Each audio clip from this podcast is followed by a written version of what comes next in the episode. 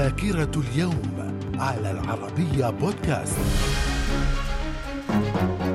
أهلا بكم إلى ذاكرة اليوم الثامن والعشرين من نوفمبر. ففي العام 1520 البحار البرتغالي فرناندو ماجلان يصل إلى المحيط الهادئ قادما من المحيط الأطلسي عبر مضيق يفصل بين أمريكا الجنوبية والقطب الجنوبي وسمي بعد ذلك بمضيق ماجلان. في العام 1893 نيوزيلندا تصبح أول دولة في العالم تصوت فيها النساء في انتخابات عامة. وفي العام 1912 ألبانيا تعلن استقلالها عن الدولة العثمانية. من الذاكرة. من ذاكرة الثامن والعشرين من نوفمبر في العام 1915 الشيخ جابر المبارك الصباح يتولى الحكم في الكويت خلفا لأبيه الشيخ مبارك الصباح. وفي العام 1943 انعقاد أولى جلسات مؤتمر طهران الذي جمع بين القادة الثلاثة جوزيف ستالين وفرانكلين روزفلت ووينستون تشرشل لتحديد تحديد الأهداف المشتركة لمواجهة دول المحور في الحرب العالمية الثانية. وفي العام 1960 موريتانيا تحصل على الاستقلال رسميا من الاستعمار الفرنسي وتنصيب المختار ولد داداه رئيسا للدولة. من الذاكرة. من ذاكرة الثامن والعشرين من نوفمبر في العام 1971 اغتيال رئيس الوزراء الأردني وصف التل على يد منظمة أيلول الأسود في القاهرة. في العام 1972 1972 التوقيع على بيان طرابلس للوحدة اليمنية بين جمهورية اليمن الديمقراطية الشعبية والجمهورية العربية اليمنية. في العام 1974 بداية الحرب الأهلية الإثيوبية، وفي العام 1988 الرئيس العراقي صدام حسين يقوم بأول زيارة له إلى مصر